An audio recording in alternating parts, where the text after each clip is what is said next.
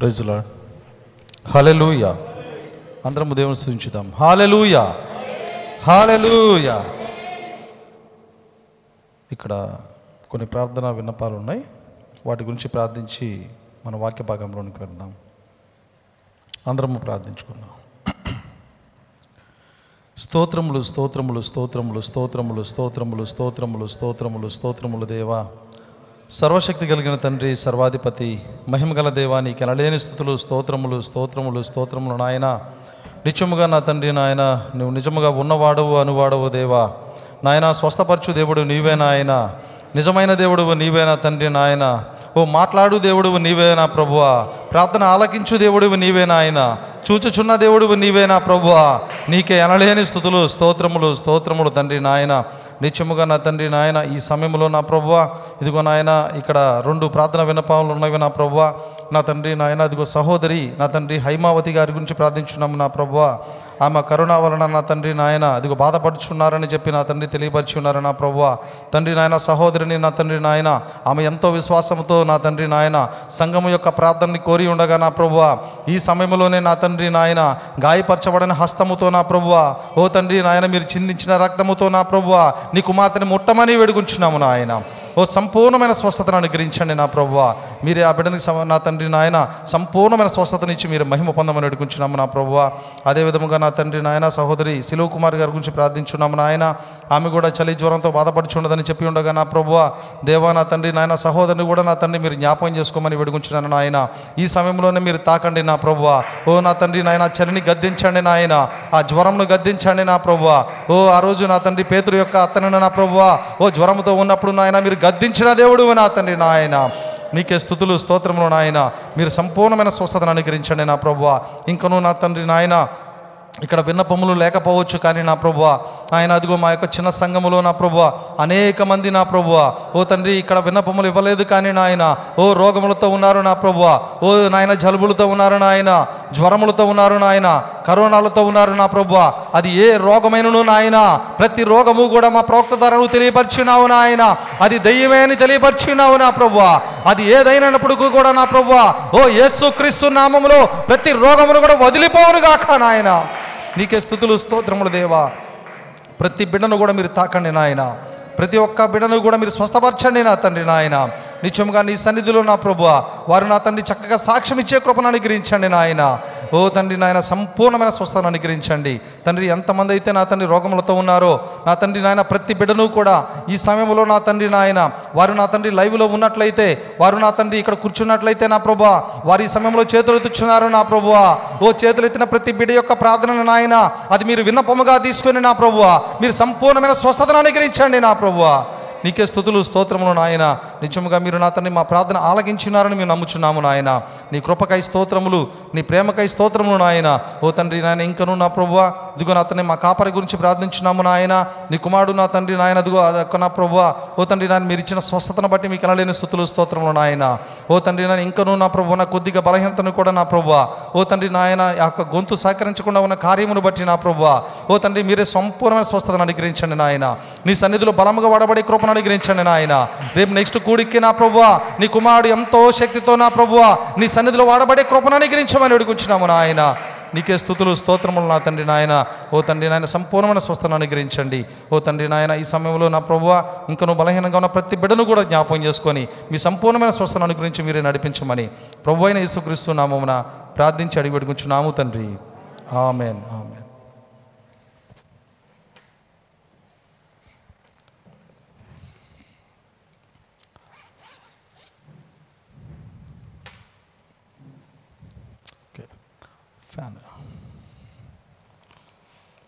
మంచిది. ప్రియమ దేవుని బిడ్డారా ప్రభు యేసుక్రీస్తు నామంలో మీకు అందరికీ నా యొక్క శుభములు తెలియజేస్తూ ఉన్నాను. ఈ దినమున వాస్తవంగా పాస్టర్ గారు చెప్తారని నేను ఆశించాను. అందువల్ల వాస్తవంగా నేనైతే ఈ లేఖనాలు ఈ వాక్యం ఏమీ కూడా నేను చూసుకోలేదు.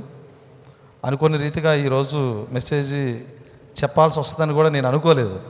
ఎందుకంటే నేను ప్రిపేర్ అవ్వాలా వాస్తవంగా.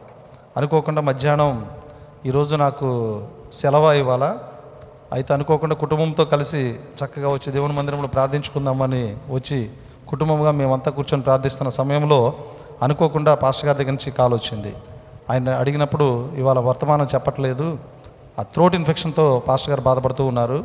అంటే పూర్తిగా ఇన్ఫెక్షన్ కాదు కానీ చాలా వరకు దేవుడు అందరి యొక్క ప్రార్థన ఆలకించి స్వస్థతనిచ్చి ఉన్నారు. వాస్తవంగా పాస్టర్ గారికి వ్యాక్సిన్ వేయించుకున్నారు ఆయన. వ్యాక్సిన్ వేయించుకోవడం ద్వారా ఒళ్ళు నొప్పులులాగా జలుబులాగా అలా వచ్చింది. దేవుని కృపను బట్టి చాలా వరకు అది స్వస్థత దేవుడు ఇచ్చాడు. అయితే కొద్దిగా సహకరించట్ల గొంతు వాక్యం చెప్పడానికి. అందువలన ఈరోజు చెప్పలేక ఇవాళ చెప్పలేని చెప్పి ఉన్నారు. అందువలన ఈరోజు వాక్యం తీసుకోమని పాస్టర్ గారు చెప్పడం జరిగింది. అనుకోని రీతిగా ఈరోజు నాకు సెలవ? వాస్తవంగా మా విడి రోజుల్లో అయితే కనుక నేను వాక్యం పంచుకోవడానికి అంత నా కుదిరేది కాదు. సెలవు అయ్యేటప్పటికి ఇక అనుకోకుండా దేవుని సన్నిధిలో ఉండటం ప్రార్థనలో గడపటం ప్రార్థనా శక్తితో దేవుని మీద భారం వేయటం అన్నీ అలా జరిగినాయి. దేవుడే శక్తిస్తాడని నమ్ముతూ ఉన్నాను. మనకు కావాల్సిన వాక్యాన్ని ఆయనే మాట్లాడతానని ఆశిస్తూ ఉన్నాను. అందరూ కూడా ప్రార్థనాపూర్వకంగా ఉందాం. అందరం లేచి నిలబడదాం. దేవుని వాక్యాన్ని చూద్దాం.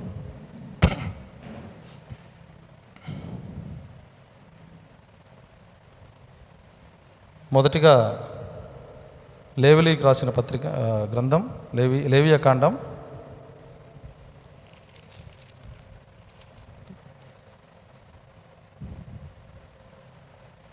నాలుగో అధ్యాయము.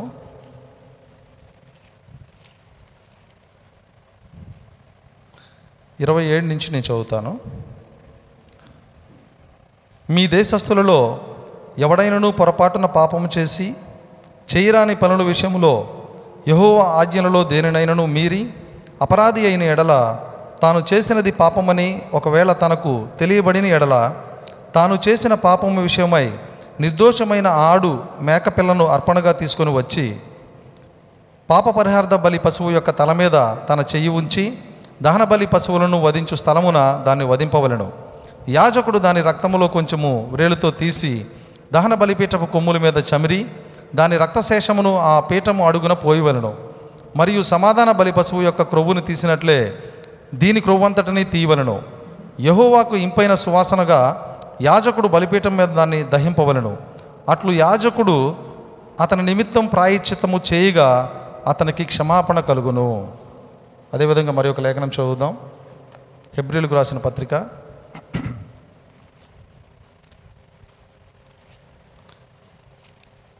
తొమ్మిదో అధ్యాయము.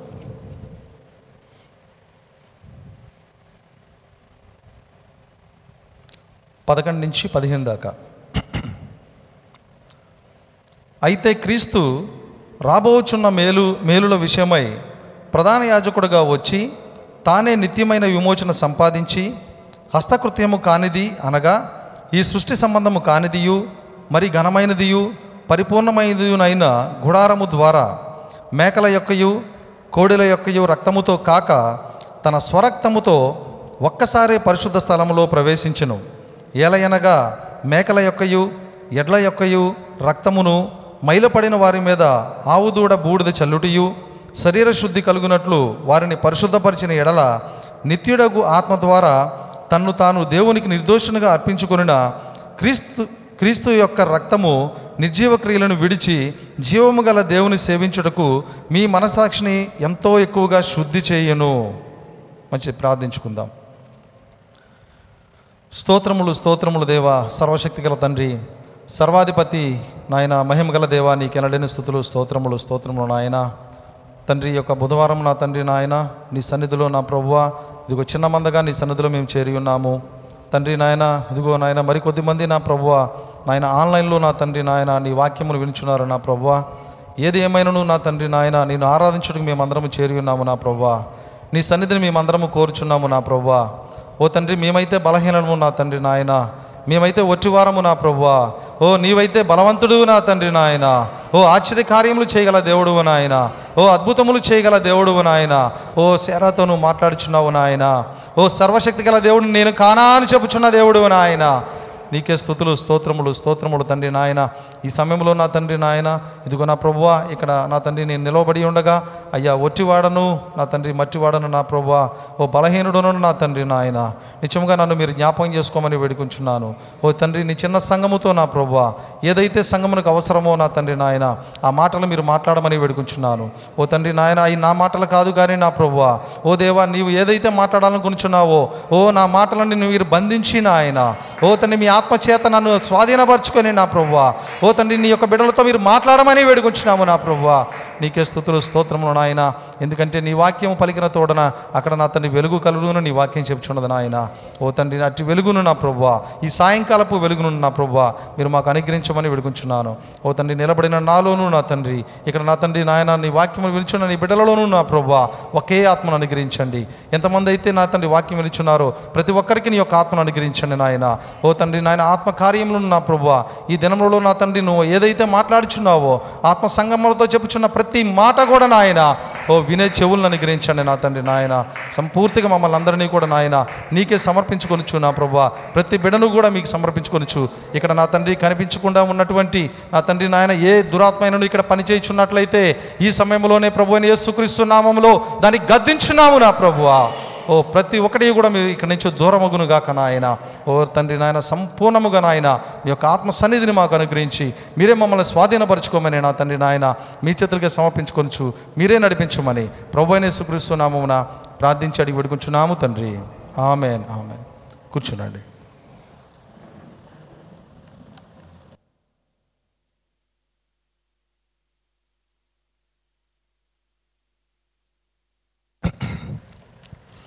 హాలెలుయా అందరం స్థుతించుదాం హాలెలుయా హాలెలుయా మంచిది. ఈరోజు నా యొక్క అంశము క్షమాపణ. దేవుని యొక్క క్షమాపణ గురించి మాట్లాడాలని ఆశించు ఉన్నాను. వాస్తవంగా రెండు అంశాలు దీంట్లో ఉన్నాయి. ఒకటి క్షమాపణ రెండవది నిర్దోషత్వం. అయితే దేవుని చిత్తం ఈరోజు నేను అనుకుంటున్నాను క్షమాపణ వరకు మనం చూడగలుగుతాం అనుకుంటున్నాను. ఎక్కువసేపు తీసుకోను ఒక నలభై ఐదు నిమిషాలు. దేవుని వాక్యాన్ని మనం చూద్దాము. క్షమాపణ అనే అంశం మీద మనం చూద్దాము. వాస్తవంగా బయట పరిస్థితులు చాలా ఘోరంగా ఉన్నాయి. నాకు తెలుసు ఎక్కడ చూసినా కానీ కరోనా విలయతాండవం చేస్తూ ఉంది. ఇది మూడవ వేవ్ అని చెప్పేసి అందరూ కూడా భయపడుతూ ఉన్న సమయం ఇది. మన సంఘంలో కూడా అనేక మంది సహోదరులకి ఈ కరోనా పాజిటివ్ వచ్చి అనేక మంది ఇళ్ళ దగ్గర వాళ్ళు ప్రార్థించమని కోరుతూ ఉన్నారు. బయట చూస్తే ఎక్కడ చూసినా కరోనా అనేక రకాలుగా అది విలతడం చేస్తూ ఉంది. అయితే దేవుని మహాకృప దేవుడు మన ఏం చేస్తున్నాడంటే కరోనా యొక్క బలాన్ని చంపేశాడు ఆయన. హాలెలూయా షడ్రకు మెషాకు అభిజ్ఞో దగ్గర అగ్నిని తీసేయలేదు కానీ అగ్ని బలాన్ని తీసాడు ఆయన. అదేవిధంగా ఈరోజు కరోనా తీసివేయబడలేదు కానీ కరోనా బలాన్ని తీసేశాడు ఆయన. అందరం దేవుని స్థుతించుదామా? హాలెలుయా. హాలెలుయా. ఎందుకంటే కరోనా అనేది అది ఏ విధంగా అయితే అగ్నిగా ఆ రోజు షడ్రకు మెషలు మెషకు అభిందుగు యొక్క శరీరాన్ని కాల్చాలని వచ్చిందో కానీ సర్వశక్తి కలిగిన దేవుడు ఏం చేశాడంటే దాని యొక్క బలాన్ని తీసివేసి అక్కడి నుంచి వారికి ఏమీ కాకుండా చేశాడు. ఈరోజు మనం వింటూ ఉన్నాం దేవుని మహాకృపను బట్టి. అనేక మంది సహోదరులు చక్కగా బ్రదర్ ప్రార్థించండి అని చెప్పి అడిగిన తర్వాత మళ్ళా వాళ్ళు ఫోన్లు చేసి బ్రదర్ చాలా చక్కగా ఉన్నాము. ఏం పర్వాలేదు. పాజిటివ్ వచ్చింది కానీ దేవుడు మమ్మల్ని కాచి కాపాడుతున్నాడు. అంటే అక్కడ మనం చూడవలసిన కార్యం ఏది అంటే కరోనా బలము తీసివేయబడింది. కరోనా ఉంది. కరోనా ఎక్కడికి పోలా? కానీ కరోనా యొక్క బలాన్ని దేవుడు తీసేస్తున్నాడు. కాబట్టి ఆ మహా గొప్ప దేవుని మనం కలిగి ఉన్నాము. దాన్ని బట్టి మనం ఎంతగానో ఆయన స్థుతించవలసి ఉంది. అంతేకాదు మనము మనం చేయవలసిన కార్యములు ఏంటి అంటే దేవుణ్ణి మనము ప్రేమించాలి. ఎందుకంటే బయట పరిస్థితులు చాలా ఘోరంగా ఉన్నాయి. ఇంతకుముందు కూడా నేను పోయినసారి చెప్పినప్పుడు కూడా చెప్పాను. అప్పుడు కూడా ఇదే పరిస్థితులు.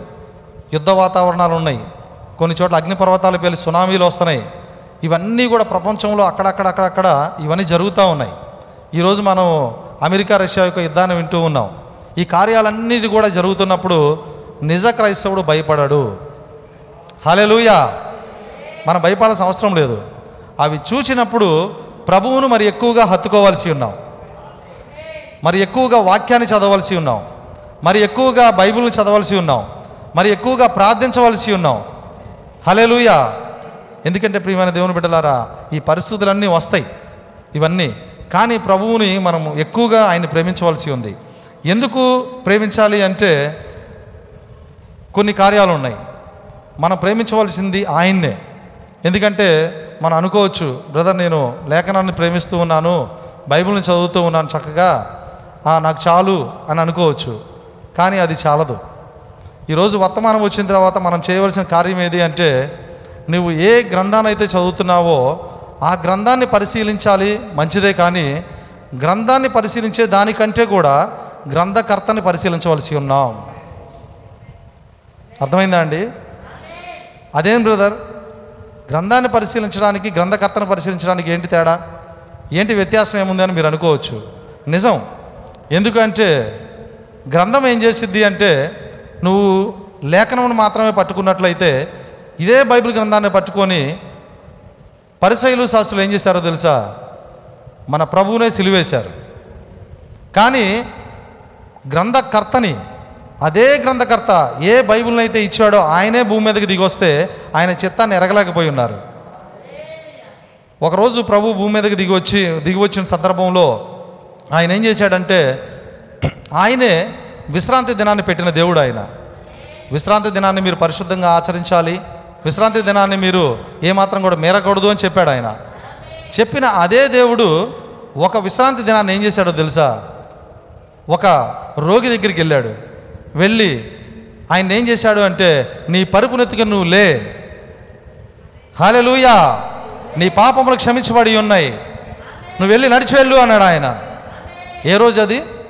విశ్రాంతి దినం రోజు. ఇప్పుడు ఈ బైబిల్ గ్రంథాన్ని మాత్రం పరిశీలించే ఒక మ- ఒక జనాభా అక్కడ ఉన్నారు. వాళ్ళే పరిసయులు వాళ్ళు అక్కడికి వచ్చారు. వాళ్ళు వచ్చి ఏం చెప్పారంటే విశ్రాంతి దినాన నువ్వు అతన్ని ఎందుకు నువ్వు అతన్ని స్వస్థపరిచావు? అని అడుగుతున్నాడు. ఇప్పుడు చూడండి విశ్రాంతి దినాన్ని ఆచరించమని చెప్పిన దేవుడే విశ్రాంతి దినాన్న స్వస్థతనిస్తూ ఉన్నాడు. ఇప్పుడు ఆ ఆ గ్రంథకర్త యొక్క హృదయాన్ని వారు ఎరగలేకపోతూ ఉన్నారు. దేవుడు కోరుతుంది విశ్రాంతి దినాన్ని మాత్రమే చేయమన్నాడా? విశ్రాంతి దినాన్ని ఎలా చేయమన్నాడో ఆ హృదయాన్ని చూడలేకపోతూ ఉన్నారు. నిజం ప్రియమైన దేవుని బిడ్డలారా అందుకని ఆయన అంటూ ఉన్నాడు నేను బలిని కోరలేదు కానీ కనికరమునే కోరుచున్నాను. హల్లెలూయా. దీనికి ఇంకొక ఎగ్జాంపుల్ కూడా నేను చెప్తాను. అబద్ధం ఆడకూడదు అని చెప్పేసి బైబిల్ గ్రంథం చెప్తూ ఉంది. నిజం మన అబద్ధం ఆడకూడదు. అదే సమయంలో ఒక చిన్న ఎగ్జాంపుల్ మీతో నేను పంచుకుంటాను. ఒక మనం ఇదే విధంగా దేవుని మందిరం దగ్గర ఉన్నాం. ఎవరో ఒక వ్యక్తి ఉన్నాడు. అతను ఖచ్చితంగా దేవుని లేఖనాన్ని బైబిల్ని బాగా పట్ పట్టుకునే వ్యక్తి. బైబిల్ని ఖచ్చితంగా జీవించే వ్యక్తి. ఆ ఒక దేవుని యొక్క మందిరం యొక్క గోడ దగ్గర ఉంచొని ఉన్నాడు. వెనకాల ఎవరో ఒక అయితే పరిగెత్తుకుంటూ వస్తూ ఉన్నాడు. అతని వెనకాల పది మంది కర్రలు ఏవో కత్తులు అన్నీ పట్టుకొని వస్తూ ఉన్నారు. వస్తూ ఉన్న సమయంలో ఇతడు వాళ్ళు చూడకుండా వచ్చి దేవుని మందిరంలోకి పరిగెత్తుకు వచ్చేసి దాక్కున్నాడు. ఇప్పుడు చూడండి ఆ గేట్ దగ్గర ఉన్న వ్యక్తి అబద్ధం ఆడకూడదు. ఎందుకు? బైబిల్ గ్రంథాన్ని క్షుణ్ణంగా చూసే వ్యక్తి ఆయన చేసే వ్యక్తి ఆయన. ఇప్పుడు అక్కడ నుంచొని ఉన్నప్పుడు వాళ్ళందరూ వెనకాల కత్తులు ఆ యొక్క పొలుగులు అన్నీ తీసుకొని కర్రలు తీసుకొని వచ్చిన వ్యక్తులు ఇక్కడికి ఒక అతను పరిగెత్తుకు వచ్చాడు అతను ఎక్కడికి వెళ్ళాడని అడిగారు. ఇప్పుడు ఇతను ఏం చేయాలి? హలెలుయా కాబట్టి నేను అంటూ ఉన్నాను బైబిల్ని నువ్వు పరిశీలించడం కాదు బైబిల్ గ్రంథాన్ని రాసిన గ్రంథకర్తను పరిశీలించవలసి ఉన్నావు. హలెలుయా ఎప్పుడైతే ఆ విధంగా అతను నుంచొని ఉన్నాడో ఇతను ఏమన్నాడు అంటే అయ్యా ఆలోచించాడు నేను అబద్ధం ఆడకూడదు అని ఆలోచించాడు. ఆలోచించి ఏం చేశాడంటే లోపలే ఉన్నాడయ్యా అని చెప్పాడు. నేను ఎగ్జాంపుల్ చెప్తున్నాను. ఏం జరిగిద్ది అక్కడ లోపలికి వచ్చి అదే దేవుని మందిరంలో అతను నరికి చంపి వెళ్ళిపోతారు వాళ్ళు. గమనించండి. ఇప్పుడు ఏం చేయాలి మరి? అబద్ధం ఆడొచ్చా? చూసారా? అది అబద్ధము కాదు. ఒక వ్యక్తిని నువ్వు రక్షించుట. హలెలూయా ఇప్పుడు దేవుని యొక్క హృదయాన్ని ఎరగవలసిన సమయంలో మనం ఉన్నాం. దేవుడు ఏం కోరుతూ ఉన్నాడు మన నుంచి? నిజం. ఈ సంగతులన్నీ ఎక్కడున్నాయంటే వర్తమానంలో ఉన్నాయి.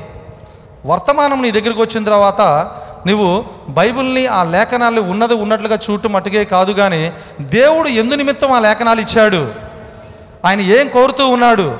ఆయన హృదయం ఏమై ఉన్నది? నువ్వు ఆయన యొక్క హృదయాన్ని పరిశీలించవలసి ఉన్నావు. హాలెలూయా దేవుని స్థుతించుదామా? హాలెలూయా గమనించండి మనం చూడవలసింది ఏది అంటే ఏ దేవుడైతే ఈ గ్రంథాన్ని ఇచ్చాడో ఆ దేవుని యొక్క హృదయాన్ని చూడవలసి ఉన్నాం. ఆయన చిత్తం ఏమై ఉన్నది? ఆయన ఈ గ్రంథంలోంచి మనతో ఏం మాట్లాడాలనుకుంటూ ఉన్నాడు? ఆయన ఏం ఉద్దేశించాడు? ఆయన యొక్క హృదయం నువ్వు ఒక కార్యంలోకి వెళ్తూ ఉన్నావు. ఆ కార్యంలో నీవు గనక వాక్యానుసారంగా ప్రవర్తించాలి. నువ్వు ఆ స్థానంలో ఉంటే ఏసుక్రీస్తు ఉంటే ఎలా ప్రవర్తిస్తాడు అనేది నువ్వు ఎరగవలసి ఉన్నావు. ఇప్పుడు అదే నిజంగా ఓన్లీ బైబిల్ మాత్రం పరిశీలించే వాళ్ళు ఏం చేస్తారంటే పరిశైలు లాంటి వాళ్ళు ఒక వ్యక్తి రోగంలో అక్కడ పడున్నాడు. మంచంలో అక్కడ పడున్నాడు. అక్కడ ఏం చేస్తారంటే విశ్రాంతి దినం రోజు మన స్వస్థత పరచకూడదు అని వెళ్ళిపోతారు. కానీ మన ప్రభు అలా వెళ్ళాడా? ఖచ్చితంగా నా కుమారుడా నీ పరుపు ఎత్తుకొని నువ్వు వెళ్ళు అన్నాడు. దేవుని హృదయం ఏంటండి? అది మనం గమనించవలసి ఉన్నాం. దేవుని యొక్క హృదయాన్ని మనం పరిశీలించవలసి ఉన్నాం. ప్రవక్త ఈ కార్యాన్ని మాట్లాడుతూ ఉన్నాడు. ఎందుకంటే నువ్వు ఎక్కువగా నువ్వు ప్రేమించవలసిన వ్యక్తి ప్రభు అయిన యేసుక్రీస్తు. ఈ లోకంలో అనేక కార్యాలు ఉన్నాయి లోకంలో అనేకమైన ఎన్నో కార్యాలు తలకమించిన పనులు మనకు ఉన్నాయి ఎన్ని ఉన్నప్పటికీ కూడా నువ్వు చూడవలసింది ప్రభు అయిన యేసుక్రీస్తు.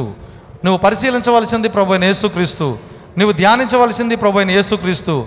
నీవు మాదిరిగా తీసుకోవాల్సింది ప్రభు అయిన యేసుక్రీస్తు. హలెలూయ ఆయన ఎక్కువగా నువ్వు ప్రేమించవలసి ఉన్నది.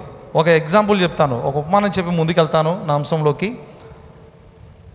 ఒక రాజు ఒక రాజు ఒక రాజ్యంలో అసలు ఎలా ఉంది నా పరిపాలన అని చూస్తానికి ఆయన ఏం చేశాడంటే రాజ్యంలోకి వెళ్ళాలని నిర్ణయించుకున్నాడు. నిర్ణయించుకున్న తర్వాత అతను ఆయన ఏం చేశాడంటే ఆ యొక్క రాజ్యంలో ఉన్న విషయాలు డైరెక్ట్గా వెళ్తే తెలవవు కాబట్టి మారు వేషం వేసుకున్నాడు ఆయన. మారు వేషం వేసుకుని ఆయన ఏం చేశాడంటే అడవిలోకి ప్రయాణం చేస్తూ వెళ్తూ ఉన్నాడు. ఆ ఒక ఊరు నుంచి మరి ఒక ఊరు వెళ్తూ ఉన్నాడు. మధ్యలో అడవి వచ్చింది. అక్కడ ఏం జరిగిందంటే కొంతమంది బందిపోటు దొంగలు ఈయన మీద దాడి చేశారు. ఆ దాడి చేసిన సమయంలో అక్కడ ఏం జరిగింది అంటే ఈ రాజు ఒక్కడైపోయాడు వాళ్ళని జయించలేకపోతూ ఉన్నాడు.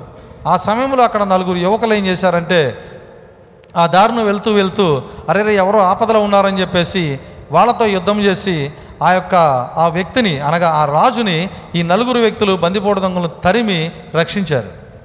హలెలుయా రక్షించిన తర్వాత ఏం జరిగిందంటే అక్కడి నుంచి వెంటనే ఈ రాజు ఏం చేశాడంటే తన యొక్క మారువేషం తీసాడు తీసేసి ఆ యువకులారా నేను ఎవరినో కాదు నేను మీ రాజుని అన్నాడు. హాలెలుయ! వెంటనే వాళ్ళు ఆశ్చర్యపోయారు. రాజా మేము రాజును రక్షించామా అని. మీరు మీరు నాకు ఎంతో ఉపకారం చేశారు కనుక రేపు నా రాజ్యానికి రండి. మిమ్మల్ని అందరినీ నేను ఆహ్వానిస్తూ ఉన్నాను. మీకు ఏది కావాలో మీరు అది కోరుకోండి. మీకు ఏది కావాలంటే నేను అది ఇస్తాను అని వాగ్దానం ఇచ్చాడు. సరే తెల్లారింది. వీళ్ళు ఎంతో ఆనందపడుతూ ఉన్నారు. ఆ మేము రాజుని కాపాడాము. రాజు దగ్గర మనం ఏది అడిగితే అది మనకు దొరికిద్ది అని ఆనందపడతా ఆ రాజ్యంలో రాజు దగ్గరికి వెళ్ళారు. వెళ్ళినప్పుడు రాజు సింహాసనం మీద కూర్చొని ఉన్నాడు. ఒక్కొక్క యువకుడిని వచ్చి అడగమన్నాడు. ఒక యువకుడు వచ్చాడు. నీకేం కావాలి? అని అడిగాడు. అడిగినప్పుడు ఆ యువకుడు ఏం చెప్పాడు అంటే అక్కడ నిలబడి అయ్యా నాకు ఒక పెద్ద బంగళా కావాలి. నేను దాన్ని ఆ బంగ్లాలో నివసించాలని నా చిన్నప్పటి నుంచి నా కోరిక. కాబట్టి నాకు ఆ కోరిక తీరుస్తారా అని అడిగాడు. అది నాకు చాలా చిన్న విషయం. సరే నీకు ఒక మంచి బంగ్లా ఇస్తానని చెప్పేసి ఆ యొక్క యువకుడికి బంగ్లా ఇచ్చాడు. సరే నీ ఇంకొక వ్యక్తి వచ్చాడు ముందుకి. నీకేం కావాలి? అయ్యా నేను ఒక మంచి పదవి కావాలి నాకు. నీ రాజ్యంలో ఓ మంచి పదవిలో నాకు నాకు అనుగ్రహించండి అని అడిగాడు. ఓ అది నా చేతిలో చాలా ఉన్నాయి. సరే నీకు ఒక మంచి పదవి నేను ఇస్తానని అని చెప్పేసి పదవిని ఇచ్చాడు. సరే మూడో వ్యక్తి వచ్చాడు. నీకేం కావాలి? అయ్యా నేను ఒక అమ్మాయిని నేను ప్రేమిస్తూ ఉన్నాను. కాబట్టి ఆమెతో నాకు వివాహం అయ్యేటట్టు మీరు మాట్లాడండి. మీరు మాట్లాడి నాకు నా వివాహం జరిగించండి అని అడిగాడు. సరే నేను ఆ పెద్దలతో మాట్లాడతాను అని చెప్పి అప్పుడే వారిని పిలిపించి వివాహాన్ని సెట్ చేశాడు. ముగ్గురు మూడు కోరికలు కోరారు. ఇప్పుడు నాలుగో వ్యక్తి వచ్చాడు అక్కడికి. నాలుగో వ్యక్తి అక్కడికి వచ్చి నీకేం కావాలి? అని అడిగాడు. అడిగితే అయ్యా నాకు నీవు కావాలి అన్నాడు. హలెలుయా ఎవరు కావాలంట? రాజు కావాలి. ఆయన రాజును ప్రేమిస్తున్నాడు. ఆయన రాజు కావాలని కోరుతూ ఉన్నాడు. కాబట్టి మనం ఎవరిని కోరాలి? మన రాజును మనం కోరాలి. హాలే లూయా ఇప్పుడు రాజు నేను కావాలంటే నీకేం కావాలి? అని అడిగాడు. ఏం లేదయ్యా. రోజు మా ఇంటికి వచ్చి నాతో కొంత సమయం కేటాయించి నాతో కలిసి భోజనం చేయి చాలు నాకు అని అడిగాడు. అరే అరే ఈ చిన్న కోరిక కోరాడు చాలా ఇదే ఉందని చెప్పేసి రాజు సరే అన్నాడు. అన్న తర్వాత సరే నెక్స్ట్ డే అయింది తెల్లారింది.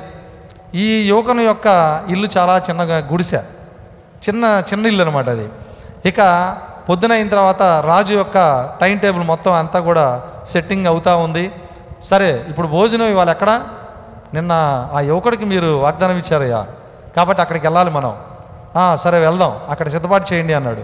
తీరా వెళ్ళాలంటే ఆ రోడ్డు చాలా చిన్న రోడ్డు. అది చాలా పూరి గుడిస దాంట్లోకి రాజు వెళ్ళలేడు.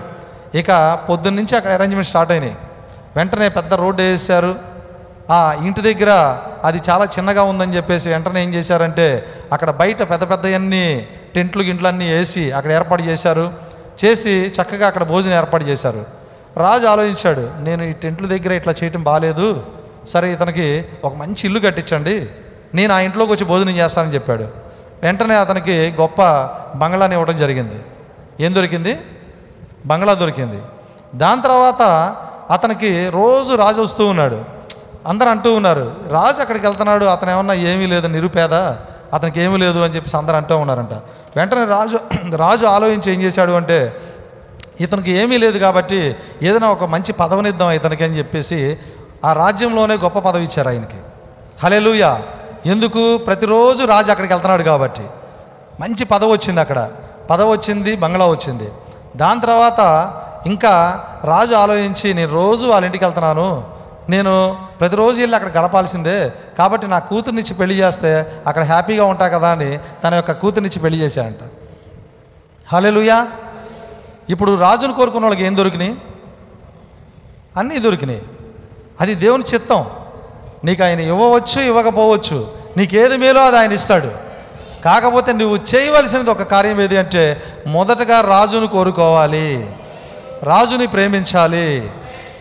నువ్వు ఆయన్ని ప్రేమిస్తే నీకు కావాల్సినవి అన్నీ దొరుకుతాయి. అది దేవుని చిత్తం అయితే. కానీ లోకంలో ఉన్న కార్యాల వైపు లోకంలో ఉన్న ఆశల వైపు లోకంలో ఒక ఎయిమ్ పెట్టుకొని దాన్ని టార్గెట్ పెట్టుకొని ఈ దేవుని యొక్క కార్యాలన్నింటినీ పక్కన పెట్టేసి దాని వెనకాల నువ్వు పరిగెత్తినట్లయితే అది నీకు దొరకదు. హలెలుయా నిజమండి. అనేక మంది ఈరోజు యవనస్తులు కావచ్చు లేదు కొద్దిగా పెద్దవారు కావచ్చు దేవుణ్ణి పక్కన పెట్టేసి వాటి వెనకాల పరిగెత్తు ఉన్నారు. మొట్టమొదటగా నువ్వు ప్రేమించవలసింది నీ రాజుని. మొట్టమొదట నువ్వు వెతకవలసింది నీ దేవుణ్ణి. నీ దేవుని నీ వెతికినట్లయితే నీకు కావాల్సింది దేవుడే ఇస్తాడు. హాలెలుయా హాలెలుయా కాబట్టి మన దేవుణ్ణి మనం వెతుకుదాం. చక్కగా మన దేవుణ్ణి మనం వెంబడిద్దాం. ఎందుకంటే ఆయన మనకి మనకి రక్షణ ఇచ్చిన దేవుడు ఆయన మనని ఎన్నిక చేసిన దేవుడు ఆయన మనకి క్షమాపణనిచ్చిన దేవుడు ఆయన మనకి నిర్దోషత్వాన్ని ఇచ్చిన దేవుడు ఆయన ఈరోజు వధువుగా మన కూర్చొనబెట్టిన దేవుడు ఆయన అటు దేవుడిని మనం వెంబడిద్దాం ప్రియమైన దేవుని బిడ్డలారా. గమనించండి ఈరోజు నా యొక్క అంశం ఏది అంటే క్షమాపణ అనే యొక్క అంశం మీద నేను మాట్లాడాలని ఆశపడుతూ ఉన్నాను. ఎందుకంటే ఈ క్షమాపణ అనేది సామాన్యమైనటువంటి ఒక అంశం కాదు. ఇది మాట్లాడుకోవడానికి చాలా చిన్న అంశము కానీ దీని లోపల చాలా విషయాలు ఉన్నాయి.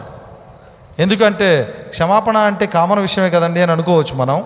కానీ క్షమాపణలో ఇది ఒక అద్భుతమైన అంశం ఇది. దీని లోపల నుంచి అనేకమైన కార్యాలు దేవుడు విరిస్తే మనకు వస్తాయి. అది ఆయన విరవాలి ఆయన. చూడండి ఎందుకంటే ఈ క్షమాపణ అనేది దేవదూతలకు లేదు. ఈ క్షమాపణ అనేది శరాపులకు లేదు కెరూపులకు లేదు. అనేక మంది దేవదూతలకి లూసిఫర్కి లేదు. కానీ క్షమాపణ దేవుడు ఒక మానవులకు మాత్రమే అనుగ్రహించి ఉన్నాడు. హలెలుయా వారు ఎంతో వెతికారు. పరలోకంలో అనేక లూసిఫరు అనేక మంది దూతలు దేవునికి విరుద్ధంగా ఆలోచించి గర్వించుకొని దేవుని కంటే కూడా ఎత్తుగా నేను సింహాసనం వేసుకుంటాను. దేవుని కంటే నేను ఉన్నతమైన స్థితిలో నేను ఉంటాను అని లూసిఫర్ గర్వించుకున్నప్పుడు దేవుడు ఏం చేశాడు అంటే లూసిఫర్ని ఆ యొక్క దేవదూతలందరినీ కూడా కిందకి నెట్టేసి ఉన్నాడు. పరలోకం నుంచి బయటికి నెట్టివేసి ఉన్నాడు. నెట్టివేసినప్పుడు వారు క్షమాపణ కోసం చూసి ఉండవచ్చు. వాళ్ళ క్షమాపణ లేదు. వందల సంవత్సరాలు వేల సంవత్సరాలు గడుస్తున్నా వాళ్ళ క్షమాపణ లేదు. ఒకవేళ కోట్ల సంవత్సరాలు ఉన్న వాళ్ళ క్షమాపణ లేదు. కానీ దేవుడు మానవ జాతి క్షమాపణనిచ్చి ఉన్నాడు. హాలెలుయా దానికి ప్రవక్త అంటూ ఉన్నాడు ఎందుకో తెలుసా అండి? ఎందుకో తెలుసా మానవ జాతికి ఆయన క్షమాపణ ఇచ్చింది? దేవదూతలైతే పాపము లేని చోట పాపం చేసి ఉన్నారు. మానవుడైతే పాపము ఉన్న చోట పాపం చేశాడు కనుక అతనికి క్షమాపణ ఇచ్చి ఉన్నాడు. ఇది ప్రవక్త చెప్తున్న కార్యం. నిజం. ఎందుకంటే దేవదూతలు ఏ పాపము లేదు. అసలు పాపపు వాసనే లేదు అక్కడ. పాపము చేయటానికి అసలు ఏమాత్రము కూడా లేదు. ఎప్పుడు కూడా దేవుని స్థుతించుట దేవుని ఆరాధించుట గొప్ప దేవాది దేవుని యొక్క సన్నిధిలో ఉండి ఆయన్ని ఆరాధించవలసిన యొక్క దేవదూతలు ఎప్పుడైతే గర్వించుకొని ఉన్నారో పాపము లేని చోట పాపం వచ్చి ఉన్నది. కాబట్టి దేవుడు ఏం చేశాడంటే వారికి ఏ క్షమాపణని కూడా దేవుడు ఇవ్వలా. దేవుడు ఇవ్వలా. అయితే ఆయన యొక్క కుమారుడు కుమార్తె ఆదాము అవ్వలు. వారికి పాపము పాపము యొక్క వాసన వారికి తెలవదు. వారిలో ప్రవహిస్తున్నటువంటి రక్తము దేవుని యొక్క రక్తం. వారికి పాపపు యొక్క ఆలోచనలు లేవు. అట్టి సమయంలో ఈ లూసిఫర్ పడిపోయిన యొక్క దేవదూత ద్వారా వారు ఎప్పుడైతే ప్రేరేపించబడ్డారో వారు పాపములో పడ్డారు. ఇప్పుడు చూడండి గమనించండి. పాపము జరిగిన తర్వాత పాపము చేసిన తర్వాత వీరు పాపం చేశారు కనుక దేవుడు వాళ్ళని ఏం చేశాడంటే ఒక క్షమాపణ మార్గాన్ని ఇచ్చి ఉన్నాడు. హలెలుయా వెంటనే దేవుడు ఏం చేశాడు అంటే వారికి క్షమాపణ ఇవ్వడానికి ఒక గొర్రె పిల్లని ఎన్నుకొని ఉన్నాడు. ఏదైనా తోటలో? ఒక గొర్రె పిల్లని ఎన్నుకొని ఏం చేశాడంటే ఆ గొర్రె పిల్లను వారి ముందుకు తీసుకుని వచ్చి వారి నిమిత్తము వారికి క్షమాపణ రావటానికి గొర్రె పిల్లని వధించి ఉన్నాడు. హలెలుయా ఎందుకు ఆ రోజు గొర్రె పిల్లను వధించాడు అంటే జగత్తు పునాది వేయబడక మునిపే ఒక గొర్రె పిల్లను ఆయన వధించి ఉన్నాడు. హలెలుయా ఈ గొర్రె పిల్ల ఎందుకు వధించబడిందో తెలుసా? నీ కోసం నా కోసమే. ఏడు సంఘకాలంలో ఉన్న వధువు కోసమే. ఆయన ప్రేమించిన ఆయన భార్య కోసమే ఈ గొర్రెపిల్ల వధించబడింది. దానికి మాదిరిగానే ఆయన ఏం చేశాడు అంటే మొట్టమొదటిగా క్ష- పాప క్షమాపణ నిమిత్తం వధించబడిన ఒక గొర్రెపిల్ల ఏదోని తోటలో ఉంది. దేవుడు ఆ యొక్క ఏదైనా తోటలో ఏం చేశాడు అంటే ఆ యొక్క గొర్రెపిల్లను తీసుకొని వచ్చి అక్కడ ఆయన వధించాడు. రక్తమును చిందించాడు. ఎప్పుడైతే నిర్దోషమైన ఆ యొక్క గొర్రెపిల్ల యొక్క రక్తం అక్కడ చిందించబడిందో ఆదాము అవల యొక్క పాపము కొట్టివేయబడింది. దేవుడు ఆ యొక్క రక్తంలో నుంచి ఆదాము అవలను చూసినప్పుడు వారి యొక్క క్షమాపణ వారికి దొరికింది. హలే లూయా కానీ అది వారిని విమోచించిందా? లేదు. వెంటనే అక్కడ ఇంకొక మాదిరి కూడా అక్కడ జరిగింది. ఏం జరిగిందంటే అక్కడ మాదిరి అక్కడ జరిగిన మరి ఒక కార్యం ఏది అంటే ఎప్పుడైతే గొర్రెపిల్లను వధించాడో దేవుడు అంతటితో ఆగల. ఆదాము అవ్వలు దిగంబరులుగా ఉన్నారు అక్కడ. ఎందుకు దిగంబరులుగా ఉన్నారు అంటే వాళ్ళు అప్పటి వరకు వాళ్ళు థియోఫెనీలో జీవించారు. వారు ఒక వస్త్రాన్ని ధరించుకొని ఉన్నారు. వాక్యపు వస్త్రాన్ని ధరించుకొని ఉన్నారు. ఎప్పుడైతే వీళ్ళు పాపం చేశారో పాపం చేసిన వెంటనే ఆ యొక్క వస్త్రం బయటికి వెళ్ళిపోయింది. వెంటనే వారు దిగంబరులు అని వారు ఎరిగారు. వారు దిగంబరులుగా అక్కడ నిలబడినప్పుడు ఆయన నిజమైన తండ్రి కనుక హలెలుయా ఆయన ఏం చేశాడు అంటే ఏ గొర్రెపిల్లనైతే వధించాడో ఆ గొర్రెపిల్ల యొక్క చర్మాలని వారికి చొక్కాలుగా తొడిగాడు.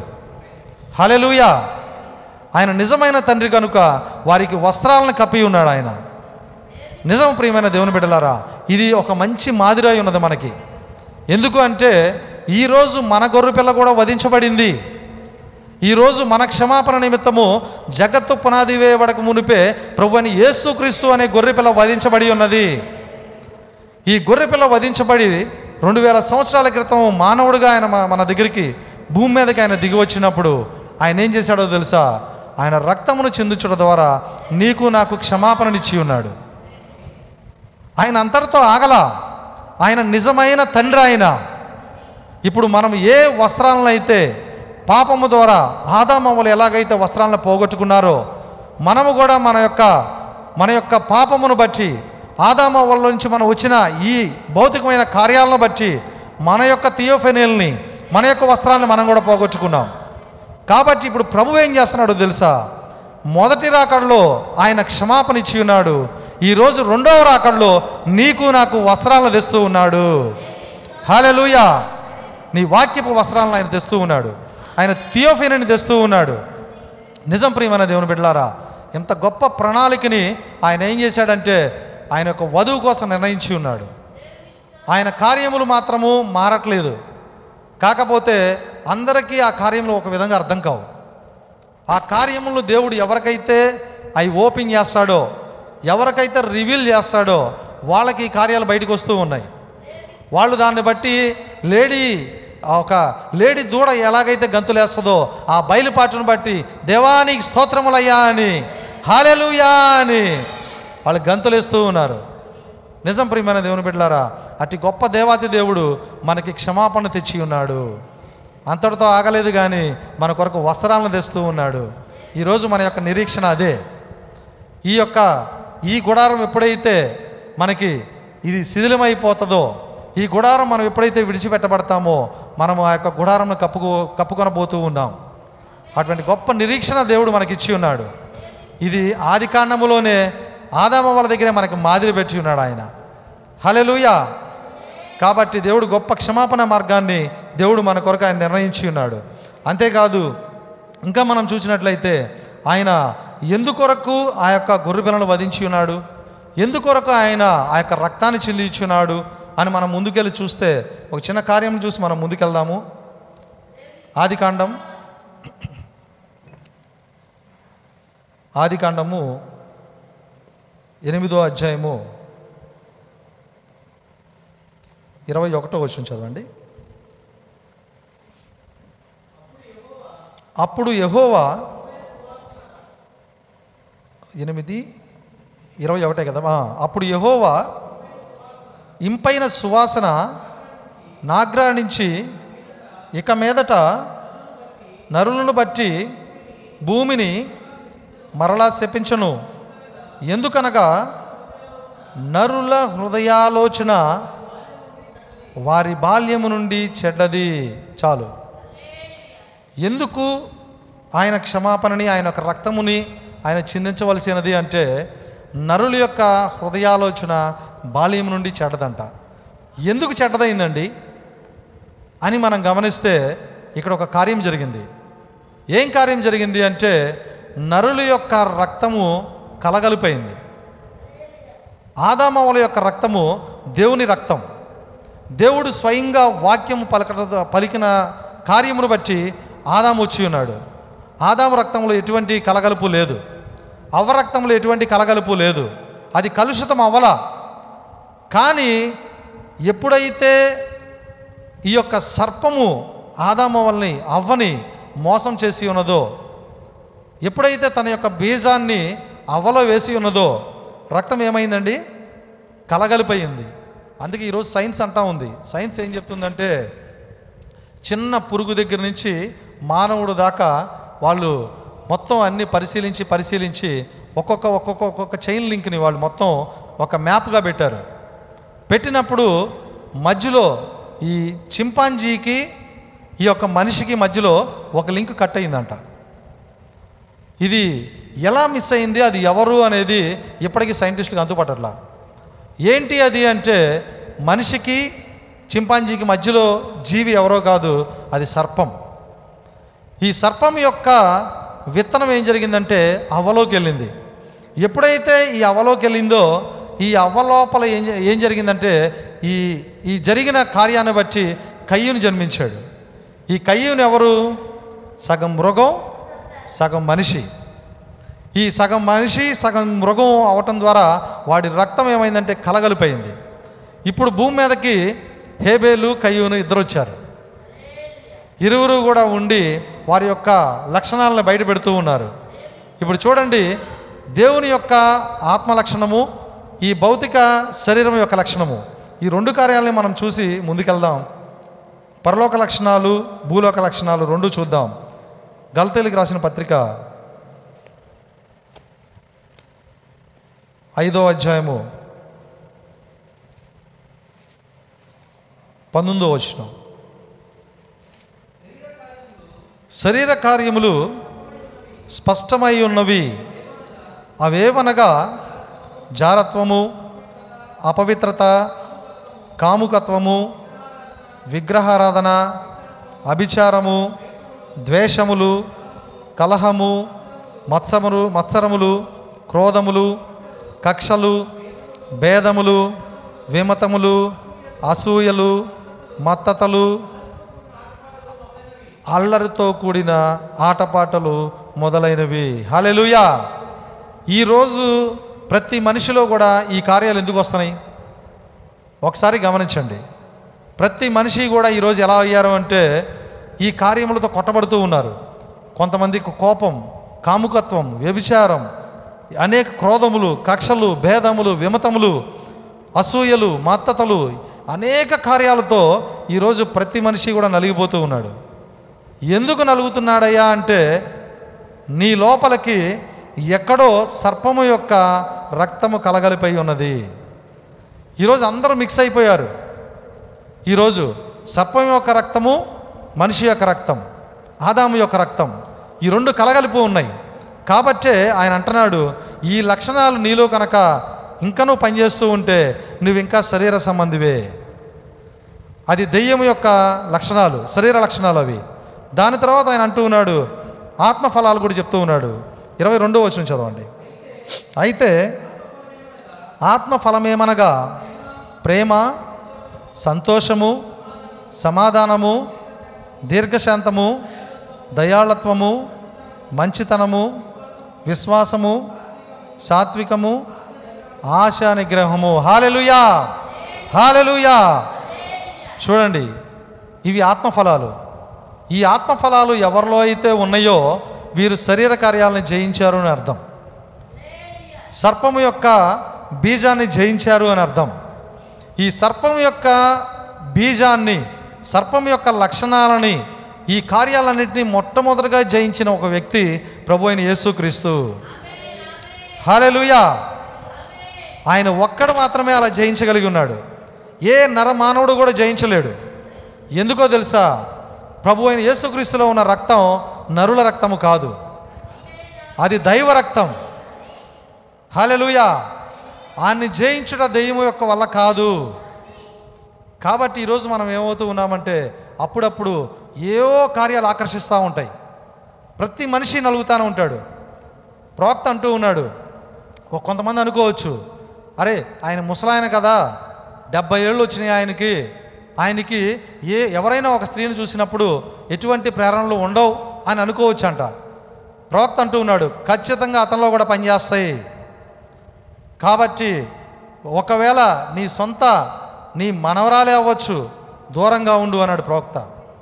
హలెలుయా శరీర కార్యాలు ఖచ్చితంగా పనిచేస్తాయి అయితే నీవు దేవుని యొక్క ఆత్మను కలిగి ఉన్నట్లయితే నీ లోపల ఈ ఆత్మ ఫలాలన్నీ నీలో పనిచేస్తాయి హలెలుయా ప్రభుని యేసుక్రీస్తు దగ్గరికి ఈ ఇటువంటి అనేక కార్యాలు ఆయనకి శోధనగా ఆయన మీదకు వచ్చినప్పుడు ఆయన తన యొక్క ఆత్మ ద్వారా ప్రతి కార్యాన్ని జయించి ఉన్నాడు. అంటే ఆయన శోధించబడతాడా అండి? అని మీరు అడగచ్చు. నీ కొరకు నా కొరకు ఆయన శోధించబడ్డాడు. నీకు నాకు ఎలా జయించాలో చూపించడానికి ఆయన ఆ విధంగా శోధించబడి ఉన్నాడు. నిజం ప్రియమైన దేవుని బిడ్డలారా ఈ కార్యములన్నీ కూడా దేవుడు మనకి మాదిరిగా ప్రభు దగ్గర పెట్టి ఉన్నాడు. ప్రతి మనిషి కూడా శరీర కార్యాలకి దూరంగా పారిపోవాలి.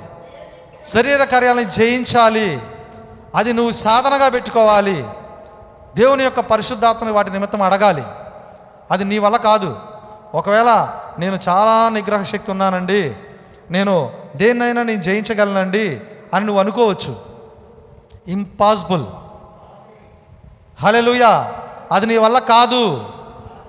నీ అంతటా నీవుగా జయించలేవు. ఒకే ఒక్క కార్యం ద్వారా నువ్వు జయించగలవు. దేవుని యొక్క పరిశుద్ధాత్మ ద్వారా మాత్రమే నీవు ఈ శరీర కార్యాలను జయించగలవు. దేవునికి నచ్చని ఒక కార్యం అన్నిట్లో కల్లా కూడా ఏమిటో తెలుసా అండి? కలగలుపు. ఈ కలగలుపు కార్యాలనేవి అసలు దేవునికి నచ్చదు. నీవు పరిశుద్ధంగా అయినా ఉండాలి లేదా పాపిగా అయినా ఉండాలి. సగం పాపిగా సగం పరిశుద్ధంగా నీవు ఉండనేకూడదు ఒకరోజు నోవాహు జలప్రళయం ఎందుకు వచ్చిందండి? నోవాహు టైంలో ఎందుకు దేవుడు జలప్రలయాన్ని ఇచ్చాడు?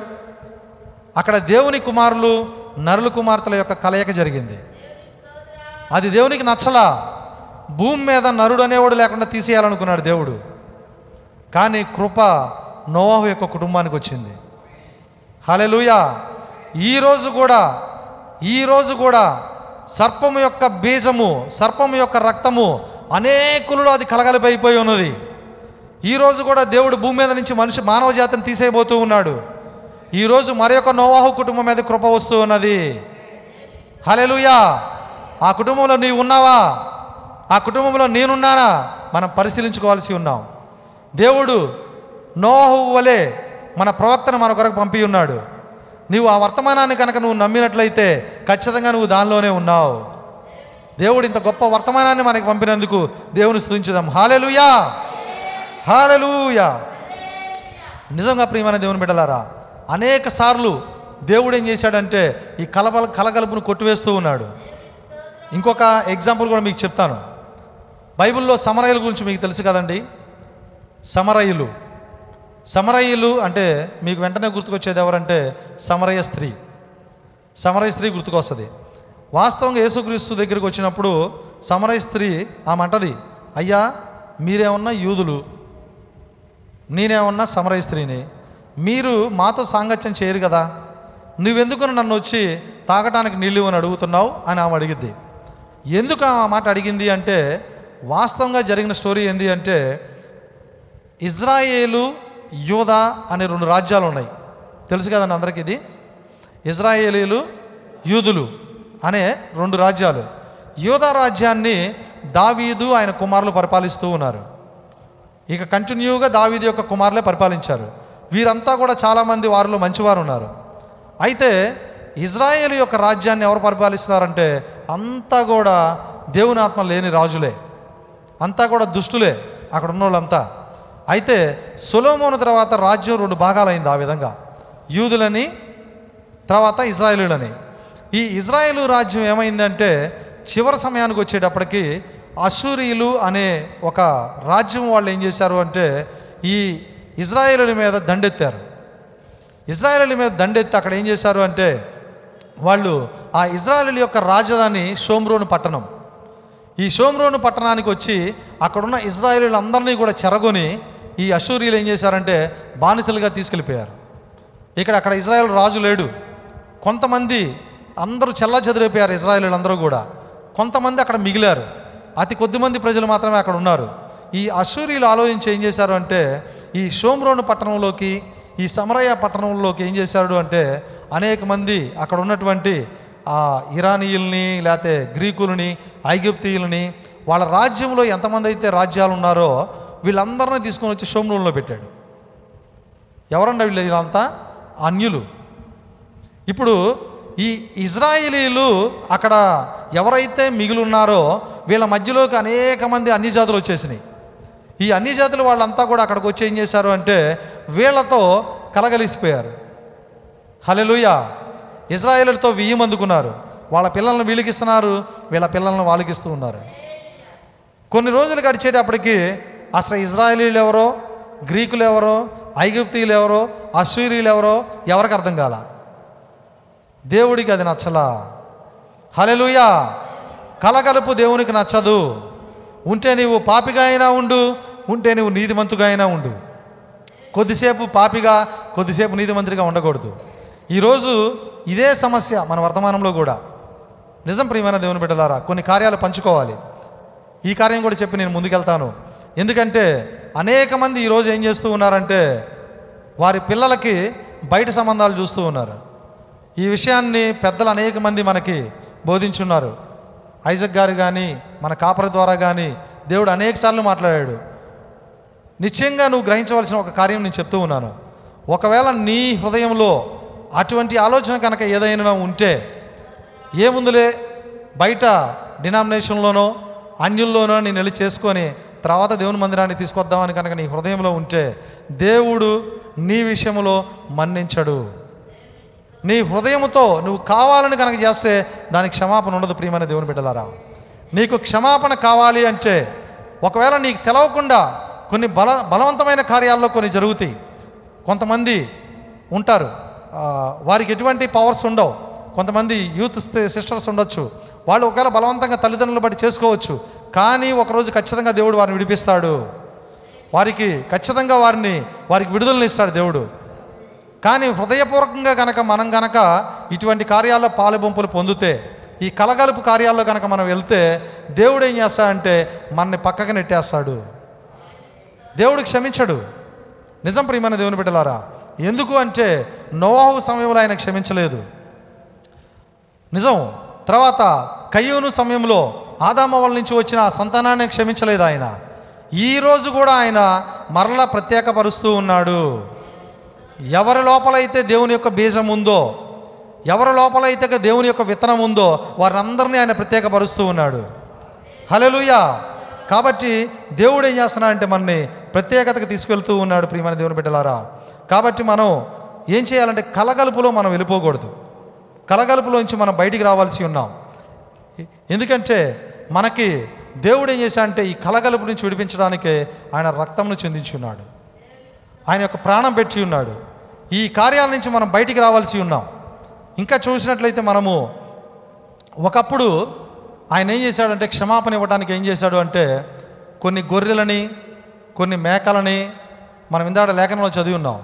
కొన్ని మేకలని గొర్రెలని కొన్ని దూడలని ఇటువంటి వాటిని వధించడం అనేది పాతకాలంలో జరిగింది. ఇప్పుడు గమనించండి ఎప్పుడైతే ఈ కార్యాన్ని దేవుడు ఏం చేశాడంటే అయ్యో నా కుమారులంతా కూడా పాపంలో పడుతూ ఉన్నారు మీ పాపములు క్షమించడానికి నేను ఒక మార్గాన్ని చెప్తా. ఏంటి ఆ మార్గం అంటే ఒకే ఒక కార్యం ద్వారా క్షమాపణ మనకు దొరికిద్ది. అది ఏది అంటే రక్తము చెందించుట. హలెలుయా రక్తము ద్వారా తప్ప మరి ఏ విధంగానూ నీ క్షమాపణ దొరకదు. కాబట్టి దేవుడు ఆయన బిడ్డల యొక్క పాపాలని వారు పడుతున్న విధానాలని చూసి వీరి కొరకు ఏదన్నా ప్రత్యామ్నాయాన్ని ఇవ్వాలి అని ఆయన ఆలోచించి ఏం చేశాడంటే గొర్రెలని మేకలని ఇచ్చాడు. ఎప్పుడైతే ఇది ఇచ్చాడో ఆయన బిడ్డలందరూ కూడా సంతోషించి ప్రభువా నీ క్షమాపణ పొందుకోవడానికి ఒక మార్గం మాకు దొరికింది.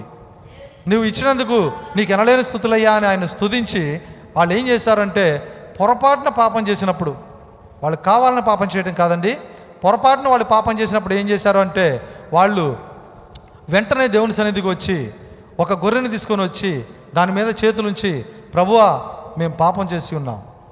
మా పాపాలను క్షమించండి అయ్యా అని కన్నీటితో హృదయపూర్తిగా ఏడుస్తూ అయ్యా మమ్మల్ని క్షమించండి అయ్యా అని చెప్పేసి ఆ గొర్రె పిల్లని వధించేవాళ్ళు. ఆ గొర్రె పిల్ల కొట్టుకుంటున్నప్పుడు వీరు ఎంతగానో బాధపడేవాళ్ళు. నేను ఇక పాపం చేయను అని. అయితే క్రమేణా క్రమేణా క్రమేణా అదేం జరిగింది అంటే వీళ్ళు ఇక దాన్ని ఎలా చెప్పాలి అంటే శరీరకంగా ఆలోచించడం ప్రారంభించారు. స్వార్థంగా ఆలోచించడం ప్రారంభించారు. శరీర కార్యాలు వీళ్ళలో పనిచేయడం ప్రారంభించినాయి. కొంతకాలానికి ఏం చేశారంటే ఇదిగో నేను పాపం చేశాను ఇదిగో నీ గొర్రె. ఇదిగో నేను దొంగతనం చేశాను నీకు ఒక మేక. అంటే వీళ్ళ పాపాలు వీళ్ళు చేసుకుంటున్నారు క్షమాపణ కోసం ఏం చేస్తున్నారు? గొర్రెల్ని మేకలను ఇస్తున్నారు. ఇది పరిపూర్ణమైనటువంటి క్షమాపణను ఇవ్వలేదు. హలెలుయా కాబట్టే దేవుడు దాన్ని చూశాడు. ఇది పరిపూర్ణమైనటువంటి క్షమాపణ కాదు. కాబట్టి ఇప్పుడు నా బిడ్డలకి నేను పరిపూర్ణమైనటువంటి క్షమాపణను ఇవ్వవలసి ఉన్నాను. ఏం చేయాలి అని ఆయన ఆలోచించాడు. ఆయన ఆలోచించి ఏం చేశాడు అంటే తన సొంత కుమారుని మన కొరకు ఆయన పంపి ఉన్నాడు. హాలెలుయా ఆయన నిజముగా భూమి ఆకాశములు పట్టజాలని దేవుడు ఆయన ఆకాశ మహాకాశాలు పట్టజాలని దేవుడు ఆయన ఆయన నోటి మాట చేత సమస్తమును సృష్టించిన దేవుడు ఆయన కానీ ఆ ఉన్నతమైన స్థితిలో ఆయన ఉండాలని కోరుకోలేదు కానీ నీ కొరకు నా కొరకు ఒక మానవుడుగా దిగి వచ్చి ఉన్నాడు. రక్త రక్త మాంసముల్లో ఒక మానవుడుగా ఆయన దిగి వచ్చి ఉన్నాడు. నిజంగా ప్రియమైన దేవుని బిడ్డారా దేవుని కార్యాలు తలుచుకుంటే చాలా ఆశ్చర్యంగా ఉంటాయి. నిజం అసలు ఆ కార్యాలు ఎంతో అద్భుతమైన కార్యాలు అవన్నీ. ఎందుకంటే చూడండి తర్వాత ఆయన ఏం చేసి ఉన్నాడంటే ఆయన అక్కడి నుంచి దేవుని యొక్క కార్యాలని ఇక్కడ ఒక విషయం చూద్దాం మనం. ఒక లేఖనం చదివి మనం ముందుకెళ్దాం.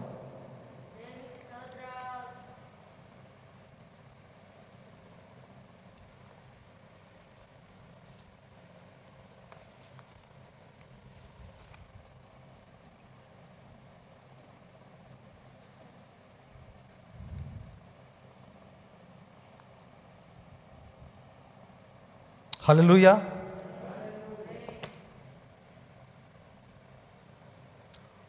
ఇక్కడ దేవుని యొక్క కార్యాలను మనం చూసినట్లయితే దేవునికి రెండు కార్యాలు ఉన్నాయి ఏం కార్యాలు ఉన్నాయి అంటే ఒకటి మనకి ఆయనకి మన క్షమించే ఒక కార్యాల్లో రెండుని పెట్టాడు. ఒకటి ఏం పెట్టాడు అంటే మరణకరమైనది పెట్టాడు మరణకరమైనది పా కానిది పెట్టాడు. అందుకని ఆయనకి ఒక ప్రణాళికను కూడా పెట్టాడు ఆయన. అది మనం ముందుకెళ్తా చూద్దాము. మొదటి యోహాను ఐదో అధ్యాయము. వాస్తవంగా నేను వేరే కార్యాన్ని తీసుకుందాం అనుకున్నాను.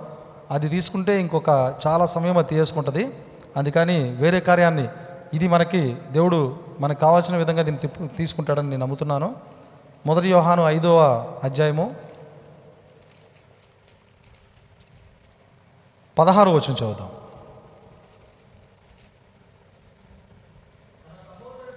తన సహోదరుడు మరణకరము కాని పాపము చేయగా ఎవడైనను చూచిన ఎడల అతడు వేడుకొనును.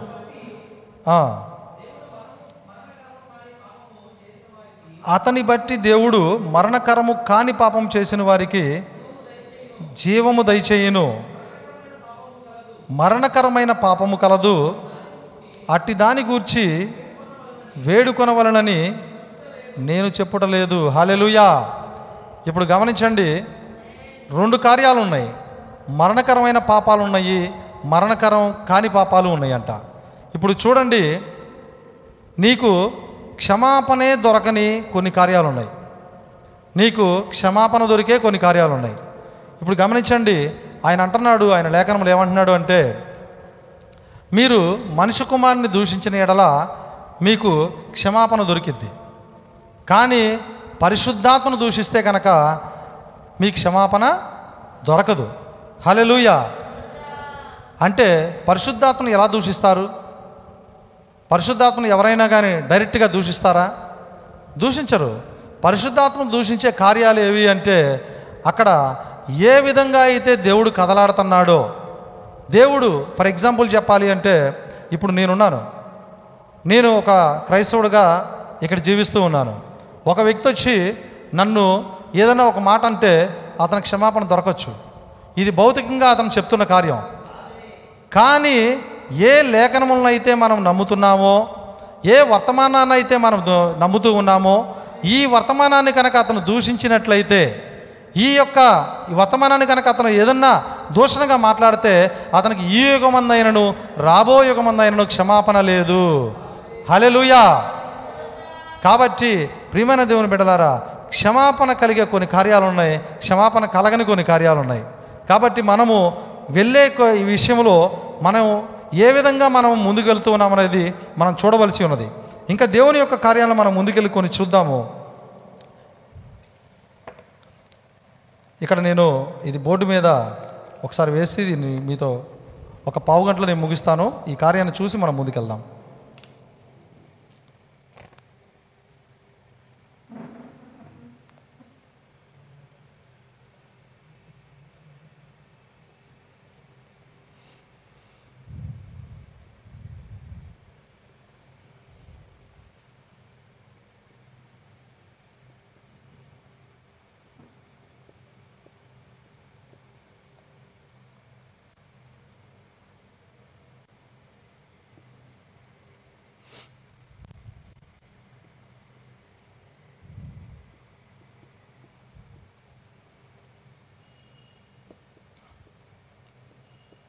హలోలుయా ఇక్కడ మీరు గమనించినట్లయితే ఇక్కడ రెండు వేసా నేను. ఈ రెండు త్రికోణాలే. అయితే ఇక్కడ మీరు చూసినట్లయితే ఇది శరీరం. చూడండి ఈ త్రికోణంలో మూడు పాటలు ఉన్నాయి. ఇది మా మనిషి మానవుడు అనమాట ఇది శరీరము ప్రాణము ఆత్మ. ఇది ఇది మానవుడుగా ఉన్నాడు. ఈ మానవుడు ఎవరో కాదు ప్రభు అయిన యేసుక్రీస్తు. హలెలూయా ఇది దృశ్యమైనది. ఇప్పుడు గమనించండి ఈ మనిషి కనిపిస్తూ ఉన్నాడు. ఇప్పుడు మరి ఒక మనిషి ఉన్నాడు. ఇది అదృశ్యమైనది. ఈయన ఎవరు అంటే ఈయన లోపల మూడు కార్యాలు ఉన్నాయి. ఏం కార్యాలు ఉన్నాయి అంటే ఇక్కడ తండ్రి కుమారుడు పరిశుద్ధాత్మ. ఇక్కడ మూడు కార్యాలు ఉన్నాయి. ఇది అదృశ్యమైంది ఇది. మీరు చూసినట్లయితే. ఇప్పుడు గమనించండి ఇది భూమి మరి ఒక మరి ఒక మాదిరి చూస్తే ఇది పరలోకం. ఇది మనిషి ఇది దేవుడు. అనగా ఇప్పుడు రెండు కార్యాలు ఉన్నాయి ఇది కనిపించే పదార్థము ఇది ఆత్మ.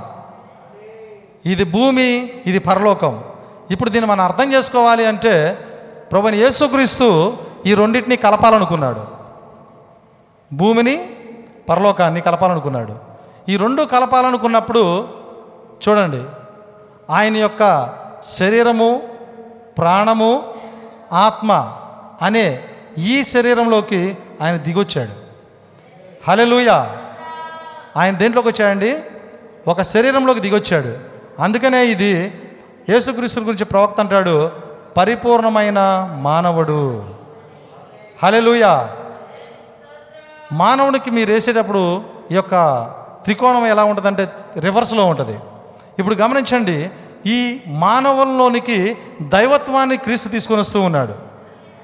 ఆయన క్రీస్తు తీసుకొని వచ్చినప్పుడు ఏం జరిగింది అంటే చూడండి ఈ శరీరము ప్రాణము ఆత్మ కలిసిన ఈ శరీరము యేసు. ఈ యేసులోకి తండ్రి కుమారుడు పరిశుద్ధాత్మ అనే దైవత్వం ఈ క్రీస్తు క్రీస్తు దిగి వస్తున్నాడు ఇక్కడికి.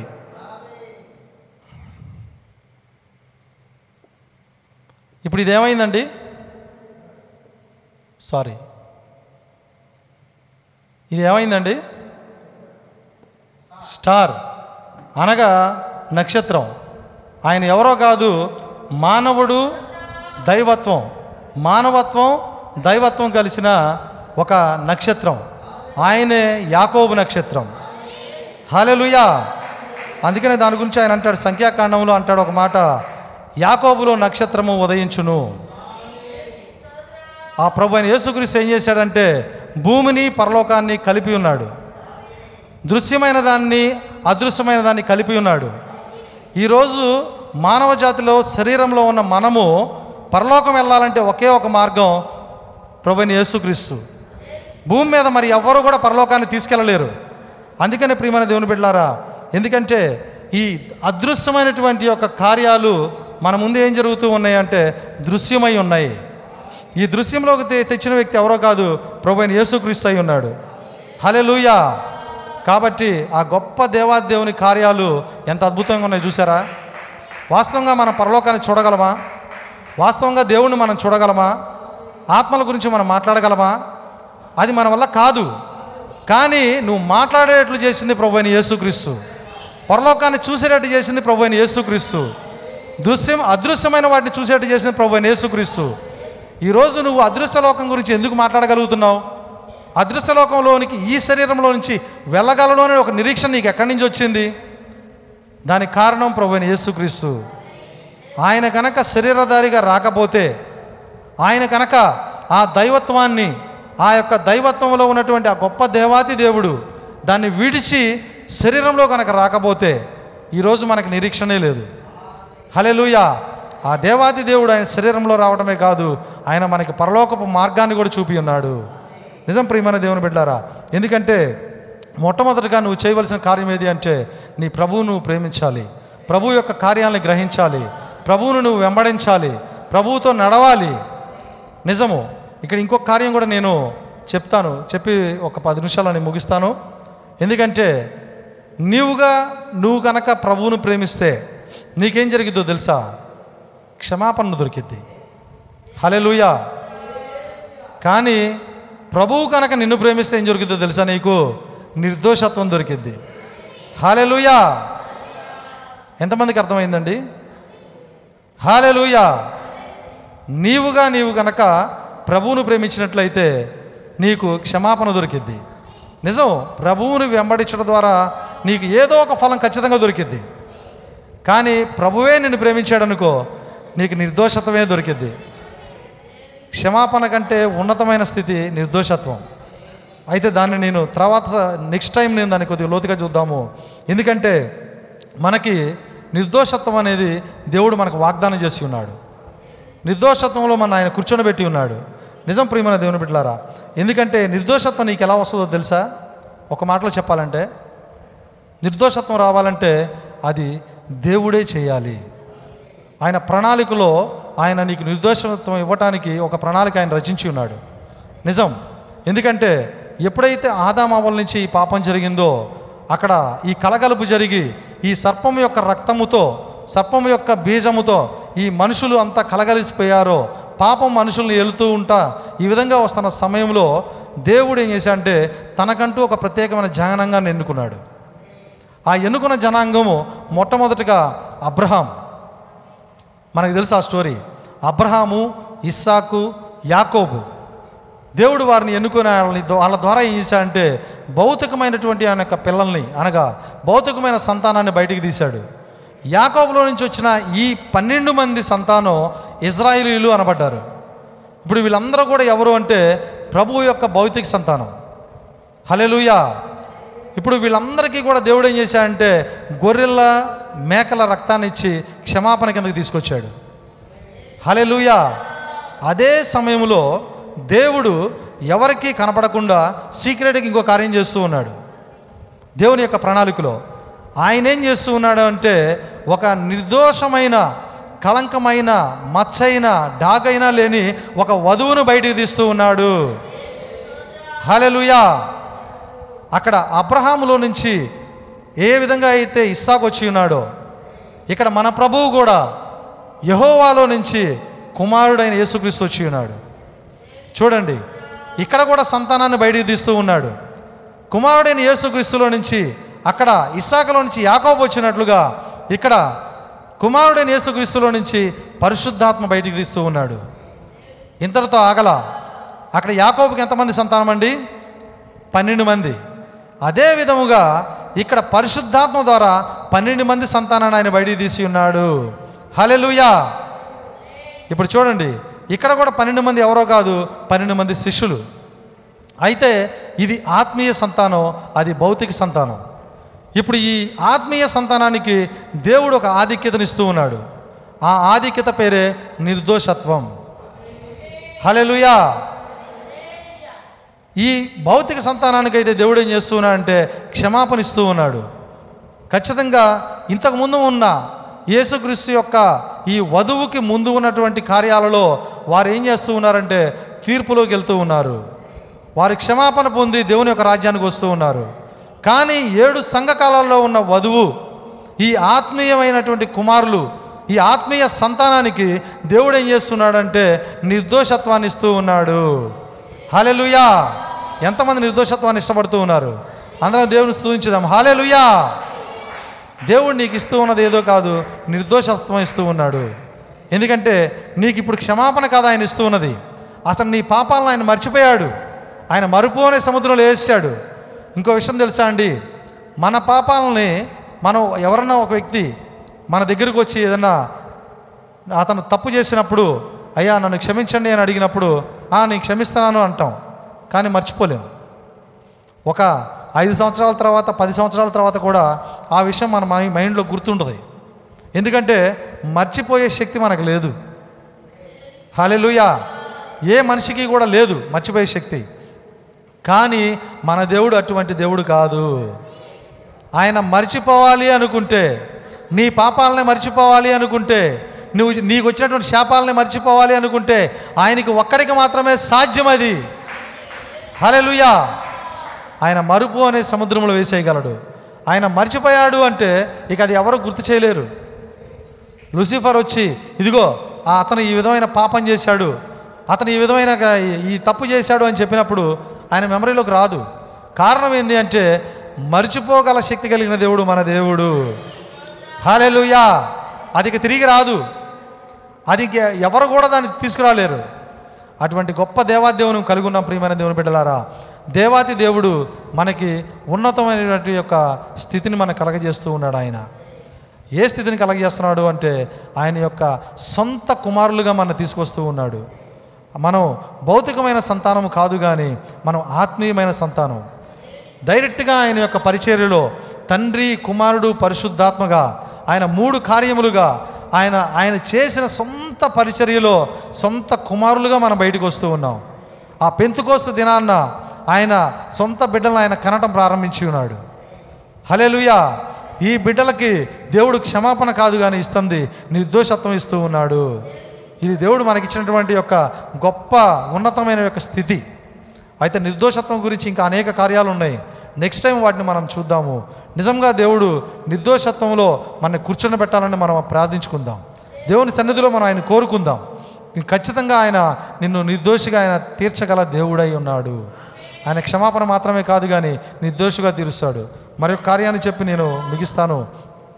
నిశ్చయంగా దేవుడిచ్చిన ఈ క్షమాపణనైనను కానీ ఈ యొక్క నిర్దోషత్వాన్నైనను కానీ ముందుగా మనం హృదయంలోనికి అంగీకరించవలసి ఉన్నాం.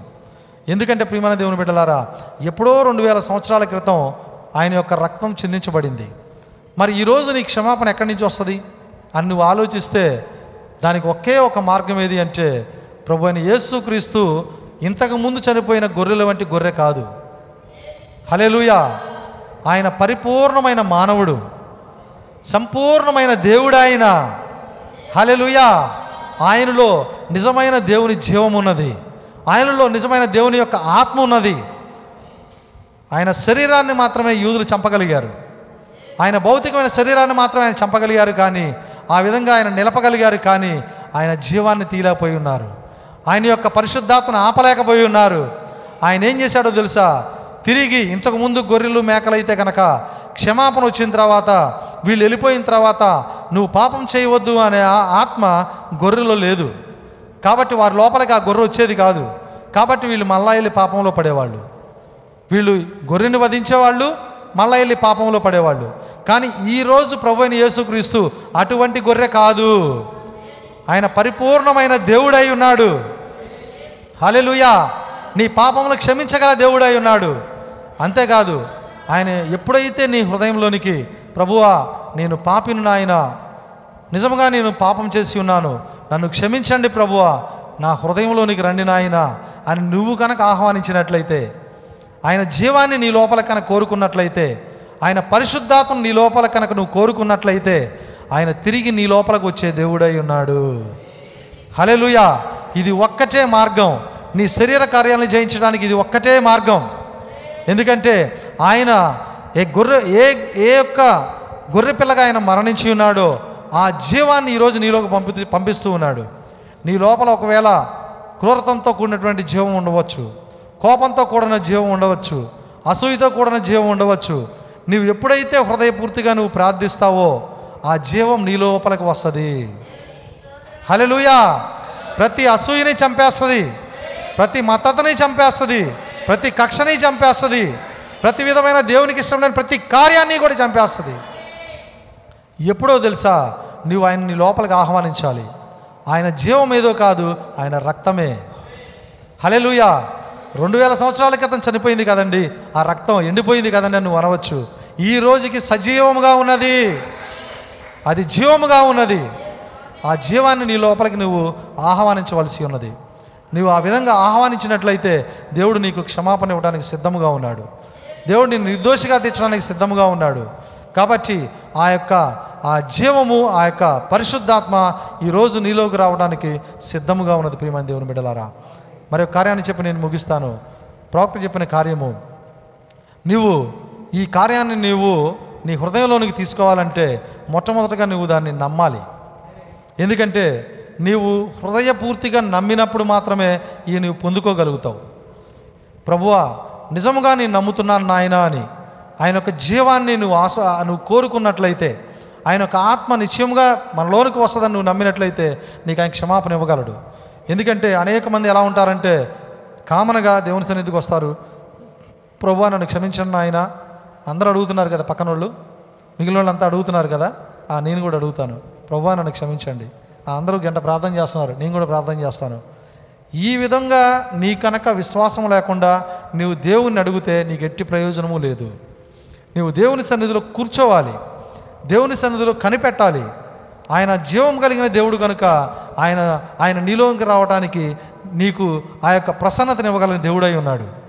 ఆయన యొక్క పరిశుద్ధాత్మ యొక్క నింపుదల నీకు చూపించగల దేవుడై ఉన్నాడు. ఇప్పుడు గమనించండి అది కనుక నువ్వు నమ్ముతేనే నీలో కార్యం జరుగుతుంది. ఎందుకంటే ప్రవక్త ఒక కార్యం చెప్తూ ఉన్నాడు అబ్రహం లింకన్ సమయంలో ఒక కార్యం జరిగింది.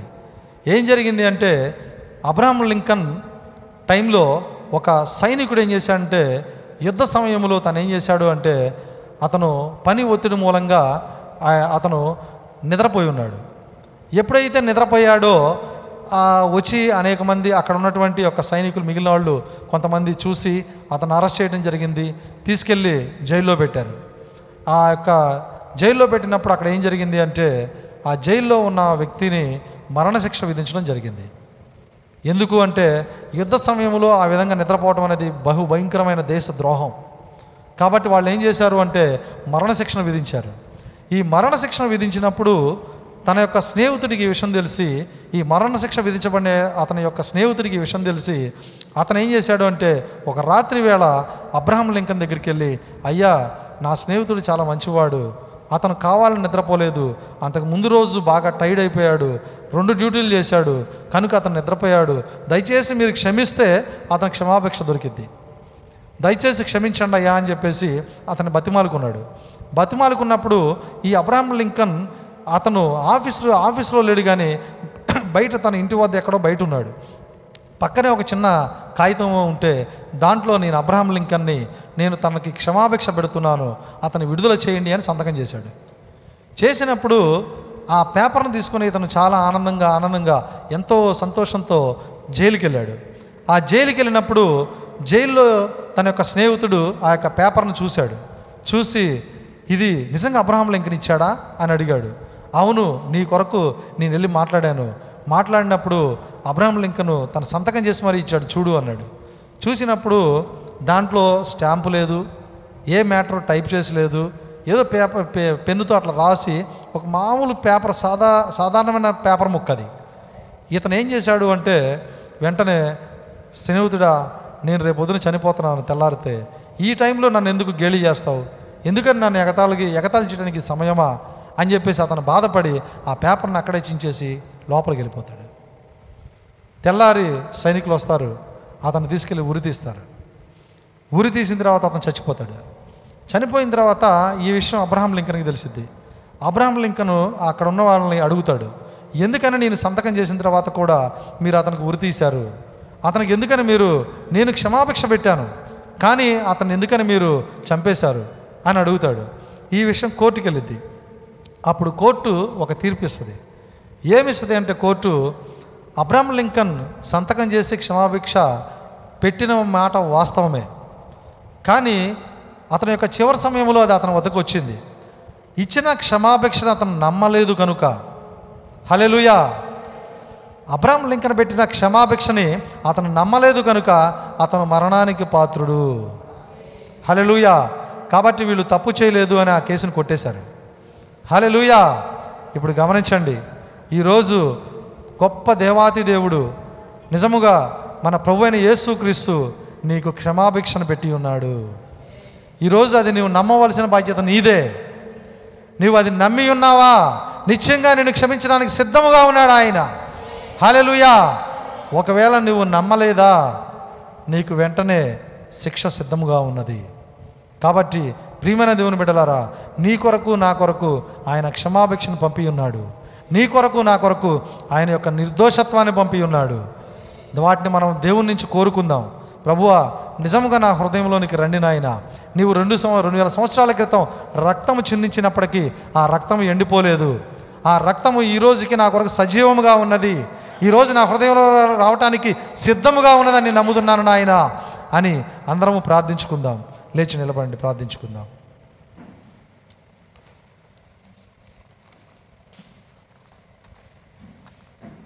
కొద్ది నిమిషంలో ప్రియమైన దేవుని బిడ్డారా దేవుని సన్నిధిలో ఆయన మహా గొప్ప కార్యమును బట్టి ఆయన ఇచ్చిన క్షమా భిక్షను బట్టి ఆయన ఇచ్చిన నిరో నిర్దోషత్వాన్ని బట్టి ఓ ఆయన నిజముగా ఆయన సొంత పిల్లలుగా మన ఆయన తీర్చిదిద్దుతూ ఉన్నాడు. ఆ గొప్ప కార్యమును బట్టి ఆయన శరీరధారిగా వచ్చి భూమిని పరలోకాన్ని కలిపిన దేవుడు ఆయన. ఓ మనకి క్షమాభిక్షణ ఇచ్చిన దేవుడు ఆయన ఆ దేవాది దేవుని మనం ప్రార్థించుకుందాము. స్తోత్రములు స్తోత్రములు స్తోత్రములు స్తోత్రములు స్తోత్రములు స్తోత్రములు దేవా. సర్వశక్తి కలిగిన తండ్రి సర్వాధిపతి మహిమ కలిగిన దేవా నీకు ఎనలేని స్థుతులు స్తోత్రములు స్తోత్రములు నాయన. నిత్యముగా నా తండ్రి నాయన మా కొరకు నా ప్రభువా. ఓ గొప్ప ప్రణాళికను నువ్వు రచించిన దేవుడు నాయన. ఓ ప్రభువా జగత్తు పునాది వేయబడక మునిపే నా తండ్రి గొర్రెపిల్లగా వధించబడిన దేవుడు నాయన. నీకు ఎనలేని స్థుతులు స్తోత్రములు స్తోత్రములు నాయన. నిజంగా మేము చూసి ఉన్నాము నా తండ్రి నాయన. ఓ ప్రభువా ఓ తండ్రి నాయన నువ్వు నా తండ్రి గొర్రెపిల్లగా వచ్చి నా ప్రభువా నీ రక్తమును చిందించి నాయన. నీవు అంత మాత్రమే మమ్మల్ని వదవక నాయన వదలక నా ప్రభువా. ఓ తండ్రి నాయన ఈ రోజుకి మాతో ఉండి నా ప్రభువా. ఓ నా తండ్రి నీ జీవాన్ని మా కొరకు పంపుచున్న దేవుడు నాయన. నీ యొక్క ఆత్మని మా కొరకు పంపుచున్న దేవుడు నాయన. ఓ దాన్ని మేము పట్టుకునే కృపను మాకు అనుగ్రహించుము నా ప్రభువా.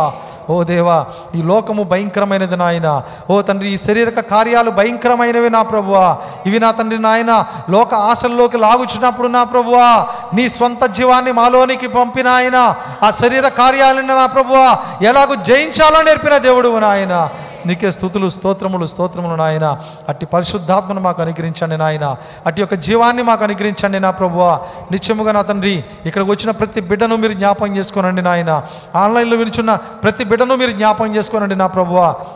నాయన నిత్యముగా నీ కుమారులని కుమార్తెలను నా ప్రభువ మీరు సంధించమని వేడుకుంటున్నాను నా ప్రభువ. ఓ తండ్రి నాయన మెండైనటువంటి మీ యొక్క పరిశుద్ధాత్మ చేత వారిని నింపండి నాయన.